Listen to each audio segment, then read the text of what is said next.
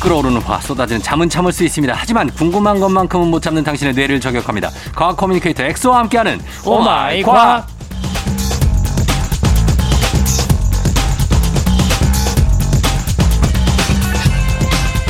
이 시간만 되면 신이 나서 마치 래퍼처럼 폭풍 설명을 하는 과학 커뮤니케이터 과거 엑소 어서 오세요. 수해 리베 붕탄 질산 플레 남아 알교 뭐해? 인황 여마 칼카 뭐야? 념념념념념념념념념 늠념념념념념념 나트륨 스트로튬 티타늄 카드뮴 알루미늄 이런 랩 못 들어보셨나요?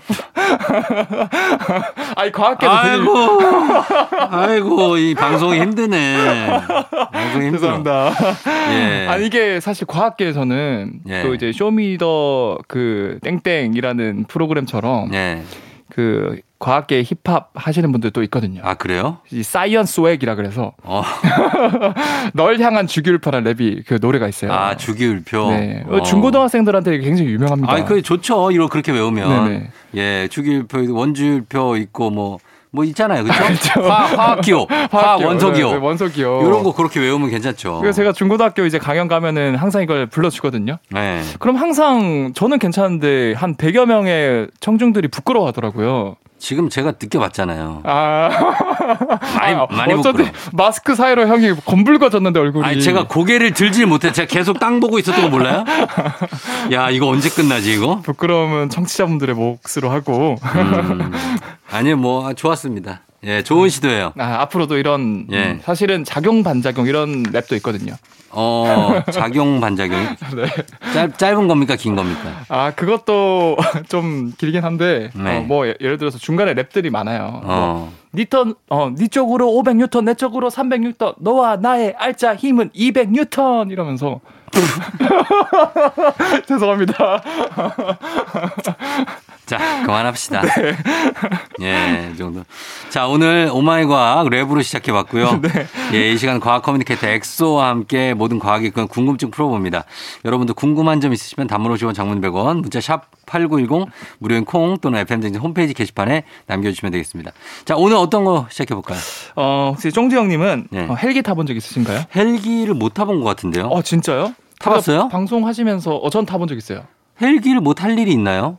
그래도 이제 그 명색의 KBS고 아무도 아나운서 출신들도 그렇고 안 네. 타본 사람이 더 많을걸요. 어. 뭐, 뭐해, 뭐해 타? 약간 이게 질문이 아 저는 뭐 여행 가서 타본 기억이 있는데 아, 그 질문으로 나왔던 게 뭐냐면 네. 뭐 전투기 여객기 이런 거는 네. 뭐 예전에 또 콩코드 여객기도 있지 않았습니까? 초음속. 초음속. 네. 그래서 우리가 소리를 낼 때 이 소리가 전달되는 속도가 1초에 340m거든요. 네. 근데 그보다 빠르게 가는 게 초음속인 거죠. 그쵸. 근데 헬리콥터는 초음속 헬기 이런 거는 들어본 적이 없다. 음. 왜 초음속 헬기는 없냐라는 질문이 올라왔어요. 어, 헬리콥터. 네.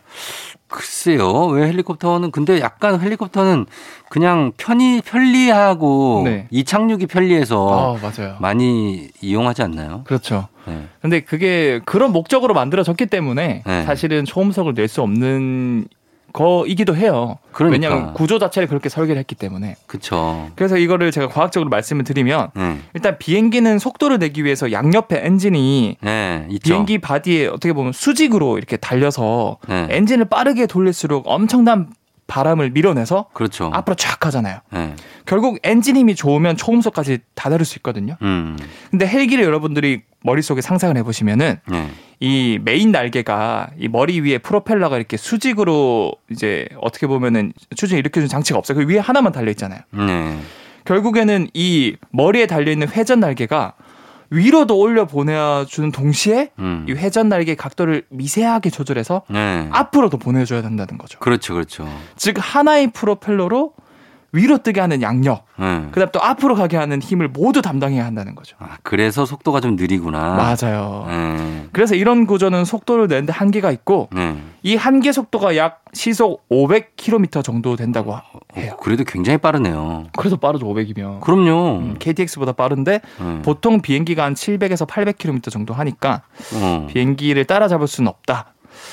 그리고 어떠한 방법을 써서 초음속으로 날아갈 수 있다고 하더라도 네. 이 날개 자체가 이 바람의 저항에 못 이겨서 부러진대요. 음. 그래서 초음속 부행이 힘들고 음. 그래도 헬기의 장점이 또 많은데 헬기는 방향 전환이 아주 쉬워요. 아, 그럼요. 음, 제자리에서 날 수도 있고 상하 좌우로 돌 수도 있고 예. 위아래로 쉽게 왔다 갔다 할 수 있고 음. 왜냐하면 헬기 자체가 잠자리를 본따서 만든 거거든요. 음, 네네네. 음, 그래서 속도의 한계는 있지만 네. 뭐 방향 전환 등의 장점은 아주 크다 어. 정리를 드릴 수 있을 것 같아요. 아유, 그리고 헬기는 그리고 이 착륙이 정말 엄청난 장점인 게 그냥 이륙 착륙을 바로 가면 바로 뜨잖아요. 어. 그렇죠. 활주로가 필요 없죠.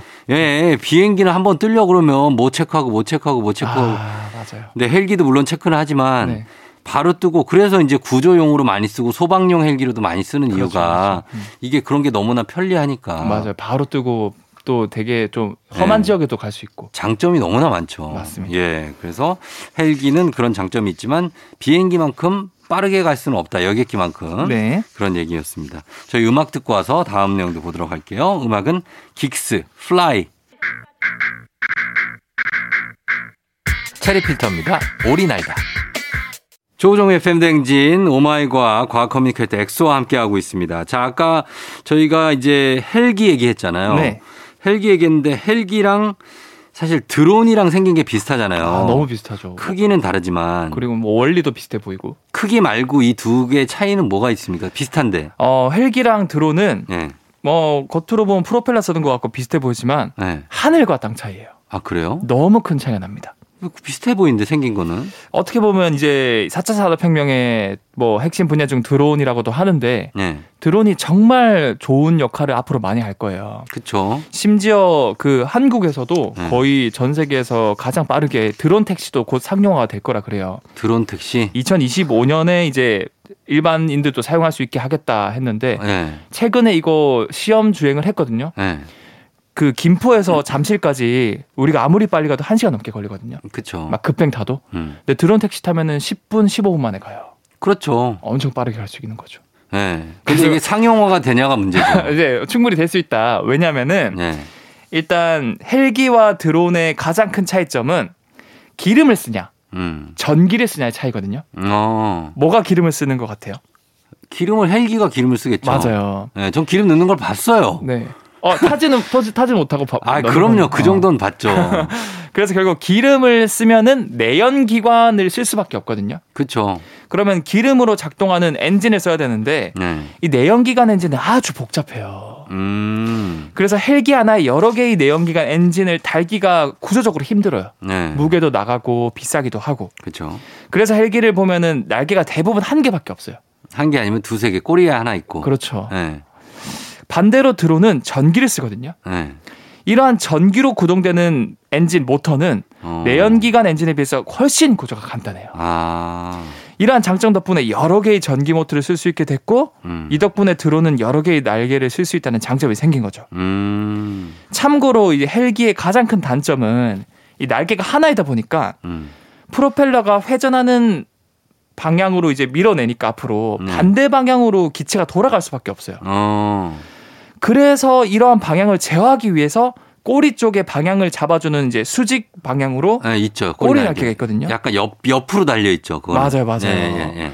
이 동체가 회전하려는 반대 방향으로 추진을 만들어내서 균형을 잡아주기 위해서 이 꼬리 날개가 필수로 달려야 하거든요. 음, 네.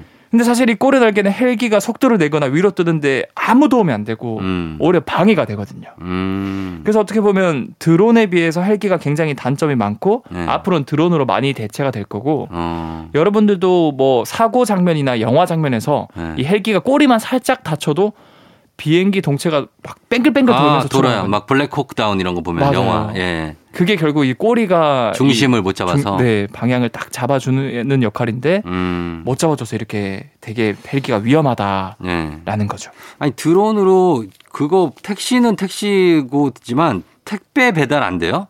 어 그것도 드론 택배도 지금 그거 아마존에서 시도하고 그런 걸로 알고 네네네. 있는데. 그래서 뭐 피자도 네. 배달하고 그쵸. 드론도 하고 지금 아마 하고 있는 걸로 알고 있어요 저는.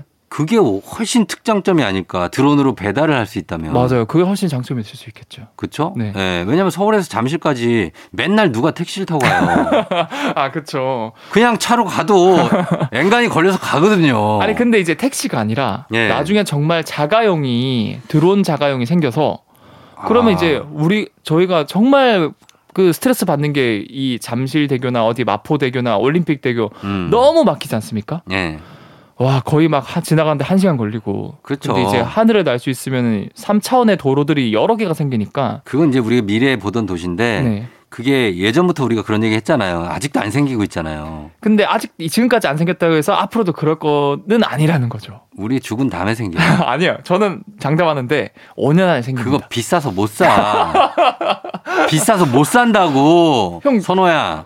에, 쫑디 형님 그거 몰라요? 뭐야? 전기차 시대가 지금 오고 있잖아요. 전기차는 맞죠. 폐 스- 스탱라는 예. 100만 대가 넘게 발효돼 벌써. 그렇죠. 그러니까 이제는 대전환이 일어난 것처럼 그런 것처럼 패러다임의 전환은 한순간에 일어나기 때문에. 그것도 운전해야 되잖아요, 경기차도. 그렇죠. 전기차. 그러니까 아, 그, 나는 그냥 가만히 있으면 다 갈 줄 알았어요. 이쯤 되면 가만히 있으면 다 알아서 가고 차가 그런 시대가 올 줄 알았거든요. 그 시대가 지금 곧이에요, 곧. 그래서 각과 엑소를 믿고 음. 한 3년만 기다려보세요. 그때 오잖아요. 네. 그러면 이제 눈이 안 좋고 허리가 안 좋아서 이 운전을 못 해 아예. 아, 그때 되면 진짜 완전 주- 자율주행차가 돼서 예. 저는 한 3년 내려면, 내면은 저희가 진짜로 그냥 독서하면서 음. 원하는 목적지까지 갈 수 있고 예. 그런 시대가 곧 올 거다. 진짜 네, 진짜 저를 믿고. 갑, 삼- 갑자기 전기공사하고 막 그래서 거기 아니, 피해 가요? 그, 난 못 믿고 있어 그거를. 다, 다 피해. 그리고 사실상 네. 사람이 운전해서 나오는 사고율이 예. 그 이런 자율주행으로 하는 그런 그 차에서 사고율보다 네. 100배가 높대요. 아, 그러니까 자율주행 차가 아직 많이 확- 확률적으로 네. 사고 사례가 나오지 않을 거 아니에요. 없으니까 지금. 아, 그 전체 파이 대비 이렇게 네. 통계를 내보면 이거 정확하게 과학자들이 구체적으로 수치를 재봤겠죠. 음, 네, 물- 알겠습니다. 이거는 네. 이건 하여튼 아, 물론 첫, 첫 어. 단계라서 못 믿어온데, 예, 예. 막 계속 지켜보다 보면은, 아, 이게 더 편하구나, 안전하구나라는 걸 음. 느끼실 수 있을 거예요. 그렇겠죠. 네. 예, 예. 자, 그럼 저희는 음악 듣고 와서 다음 내용 보도록 하겠습니다. 거북이 비행기.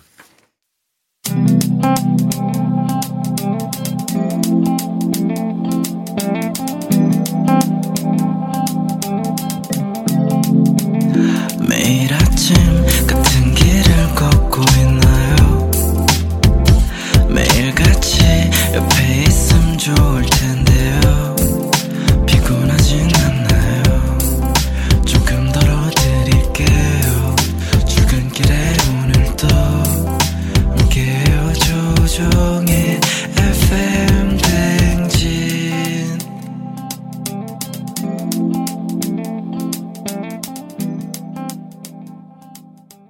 조우종 FM 댕진 4부로 돌아왔습니다. 자, 오늘은 과학 커뮤니케이터 엑소와 함께 오마이 과학, 과학에 대한 궁금증 풀어보고 있는데, 네. 자, 이번 어떤 건가요?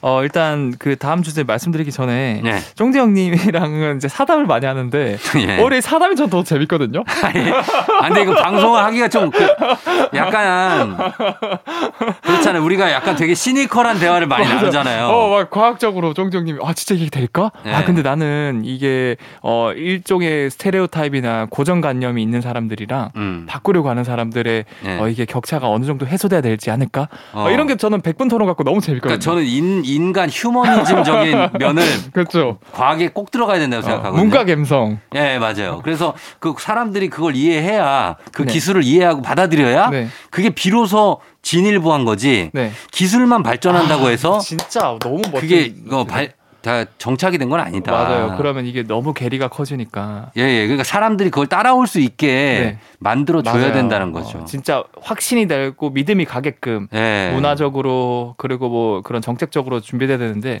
네. 저는 워낙 또 기술 중심의 그거를 또 그러니까. 따라가다 보니까 그러니까 우리가 근데 기술에 지배당할까 봐 그래요, 저는. 아... 지금도 스마트폰에 지배당하고 있잖아요. 어 저도 살짝 근데 좀 무서운 게 예. 실제로 이런 기술이 있어요. 뭐냐면은 예. 머리에 칩을 심거든요. 어. 그러면은 내가 뭔가 생각을 하면은 예. 뭐 이 오른손으로 생각을 읽어. 읽어서 아. 생각만으로 카톡을 보낼 수 있어요. 아, 진짜? 생각만으로 게임을 할 수 있어요. 어. 이게 이미 구현이 됐어요. 됐다고요? 네, 원숭이가 게임을 해요. 생각만으로. 머리에다 칩을 심어서? 네네. 아, 아니 그러니까 나는 그 심으면 내가 속으로 무슨 생각을 하고 있는지 알 수 있냐 이거죠. 알 수 있죠. 알 수 있어요? 왜냐하면 그게 결국에는 알고리즘화 되기 때문에 컴퓨터에 나오기 때문에 그걸 네. 알아야 내가 카톡 몇- 어떤 메시지를 보낼지를 컴퓨터 상에서 해석을 하고 보낼 수 있는 거잖아요. 이런 게 무서운 거예요. 그러니까 이게 무- 좀 무서운 어. 이런 게 거죠. 무섭고 이렇게 이렇게 옆에 서 있는데 네. 가끔 뺨 맞을 수 있는 거예요. 뭔지 알아요? 어머 뭐 하시는 거예요? 지금 무슨 생각하시는 거예요? 아 진짜 그럴 수 있겠다. 해킹을 당하면은. 그럼요. 어, 근데 저는 무조건 심을 것 같거든요. 너무 편리할 것 같아서. 그 칩을요? 네. 그럼 그 칩을 조종하는 사람한테 노란하게 되잖아요. 그러니까 그 조정하는 주체가 전데 해킹을 안 당하게끔 보안을 철저하게 해야 되겠죠. 다른 사람이 조정 못하게. 아 너무 무섭다. 예, 근데 그런 게 기술이 상용화가 된다면 정말 대단하겠네요. 사회의 변혁이. 제가 이거는 오늘 내용 안 할 거예요? 알겠어요. 공상과학 영화 같지만 예. 여러분 1년 내로 제가 말씀드린 그 뇌에 칩을 심어서 생각하는 대로 인터넷 예매하고 예. 그런 게 가능할 거고 오늘 네. 제가 준비하고 빨리 말씀드릴게요. 아 그래 그래. 어, 제일 내일 혹시 들어보셨나요? 예? 제일 내일, 제일 내일. 제이네일이 뭐예요? 제 제가 지금 약간 턱이 빠진 상태라 가지고 발음이 잘 안 되는데 아니 턱이 빠진 상태로 생활이 가능해요? 아 이거 아, 나 진짜 특이하네, 이분. 라디오도 해야 되니까 턱이 빠져 있다고요? 네, 약간 빠져 있어요. 지금 한쪽만 빠져 있는 상태라 발음이 좀 약간 세긴 아. 하는데 예. 죄송합니다. 자, 제일 내일이요. 아, 제일 아. 내일인데요. 어, 제일 내- 네일 아트. 네, 네일 아트. 네네네. 음, 근데 얘는 뭔가 시술을 받을 때 음. 특정 빛을 쫙 쬐면은 네. 액체가 갑자기 딱딱하게 굳거든요. 어. 어. 그러면서 되게 오래 가요. 그렇죠. 많이 하죠. 네, 이- 이건 원리가 뭘까? 네. 그래서 제가 이거에 대한 원리를 말씀드리면 네. 먼저 네일 아트는 이미 클레오파트라 시대 때부터 했대요. 그래요. 근데 이 네일 아트의 가장 큰 단점은 음. 며칠 만에 벗겨진다는 것이 쉽게. 아, 예. 그래서 개발된 게 제일 네일인데 네. 손톱에 딱 달라붙어서 어. 이게 한 달 정도 예쁘게 지속이 돼요. 음. 그리고 이게 약간 기스도 잘 안 나고. 네. 근데 많은 분들이 이게 궁금해하는 게 이 젤 네일은 고체 같은데 이게 진짜 고체냐 그쵸. 손톱 위에 붙이는 거잖아요. 붙이는 거죠. 예. 근데 이거는 놀라지 마세요. 네. 여러분들 지금 자기 젤리를 한거 한번 만져보세요. 딱딱하죠. 네. 근데 액체 상태예요. 액체? 액체 상태예요. 아, 그래요? 되게 신기하죠. 어떻게 그게 어게- 어떻게 액체지 그게? 이게 뭐냐면 처음에 젤리를 받을 때 네. 약간 흐물흐물하게 액체 상태긴 하거든요. 그렇죠. 근데 특정 램프를 쏘아주면 딱딱하게 굳는데 네. 어, 이 굳은 상태도 액체 상태이긴 해요. 어. 그러니까 원리를 설명드리면 이 자외선을 쐬주는 거거든요. 네. 자외선을 쬐어주면은 이 젤 네일 속의 물질이 쉽게 말해서 서로 따로 있다가 네. 손을 잡기 시작해요. 서로 막 음. 서로 손을 안 잡으면 막 움직일 수 있겠죠. 네. 그러면 이제 진짜로 액체 상태고 음. 손을 잡는 순간은 당연히 이제 많은 그런 물질들이 서로 산- 손을 잡다 보면은 움직임이 둔해지겠죠. 네, 네, 네. 그래서 사실 굳어 있는 것처럼 보이지만 정확하게는 아주 느리게 움직이는 액체 상태다. 음. 손을 잡고 있는. 예, 예, 예. 그래서 현미경으로 관찰해 보면은 실제로 움직이고 있는 게 포착이 된대요. 음. 제일 내일이. 아, 그래요? 네. 혹시 그거랑 관련 이 있어요? 왜 오르골 같은 거에 들어있으면 투명한데 네.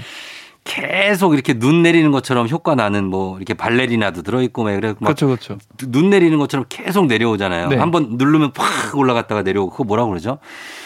그거 있잖아요. 왜 크리스마스 때 많이 하는 거 반짝반짝거리는 거 이렇게 아, 누르, 그거 누르면 뭐지? 어. 팍 올라가고 어, 네, 알아요. 내려오고 그거 알아요. 이름이 기억이 안 나, 근데. 그거... 는 이거랑 상관없는 거예요. 그거 일단 뭔지 모르겠어요. 그거 좀 알아, 알아봐줘요. 다음 주에 알- 알아보러 오도록 할게요. 아, 그 있- 여러분 그거 있지 않습니까? 그 오르골 같이 생겨가지고 맞아요, 노래 맞아요. 계속 나고 발레린 예 눈가루가 막 계속 나오고 계속 나오는 거 있잖아요. 네. 계속 눈가루가 돌아가는 거. 그건 아마 젤리의 상태는 아니고 네. 그냥 약간 그 액체 상태일 것 같아요. 약간 아, 그 원리를 좀 나중에 네. 좀 알려주십시오. 꼭 파악해 오도록 하고 예, 정리하자면 결국 예. 이렇게 자외선을 쬐주면은 갑자기 액체 상태의 분자들이 손을 잡기 시작한다. 음. 이걸 이제 라디칼 연쇄 반응이라고 하는데 네. 이것 덕분에 이제 천천히 움직이는 액체 상태가 돼서 고체처럼 느껴지는 거다. 음 정리가 제일 어렵네요. 자, 저희 음악 음악 듣고 올게요. 음악 걸스데이 반짝반짝. 걸스데이의 반짝반짝 듣고 왔습니다. 자, 이제 어 다음 내용은 요즘 화장품 광고 보면 하이드로겔 성분 뭐 이런 얘기 많이 하는데 네. 이 여기 나오는 하이드로겔이 뭐냐는 질문이에요. 어, 이것도 오늘은 사실 과학 코너가 사담이 길어져가지고 네. 빠르게 제가 정리를 해드릴게요. 빠르게 예 빠르게. 하이드로겔은 물을 좋아하는 분자들이 서로 막 거미줄처럼 얼기설기 얽혀 있는 3차원적인 구조거든요. 음. 그래서 대표적으로 알긴산이라던가 네. 한천 등이 있는데 예? 주로 미역이나 다시마에 들어있는 성분이에요. 아. 그러면 당연히 이 안에 공간이 많으니까 활용 분야가 무궁무진해요. 음. 이 안에 공간에 약을 넣고 예. 이제 이걸 DDS라 그래서 드럭 딜리버리 시스템 약을 어. 잘 전달할 수 있게끔 해주는 데 쓰이기도 하고요. 예. 뿐만 아니라 공간이 많으니까 안에 물을 넣으면 물이 엄청 많이 포함될 수 있겠죠. 음. 실제로 이 하이드로겔은 겔은 전체 중량의 90%가 물로 구성돼 있거든요. 음. 그래서 마스크팩이나 화장품에서도 엄청 잘 쓰이고 있어요. 예, 예. 예. 보통 뭔가 바르면은 건조한 날씨에 금방 피부가 증발이 되거든요. 그렇죠. 근데 이런 하이드로겔형으로 쓰는 화장품이나 마스크팩은 아주 수분을 오래 저장을 할 수 있기 때문에 음. 오랫동안 보습 효과를 유지할 수 있고 음. 또한 이 하이드로겔이 이제 피부에 열이 가해지면 쫙 팽창을 해요. 네.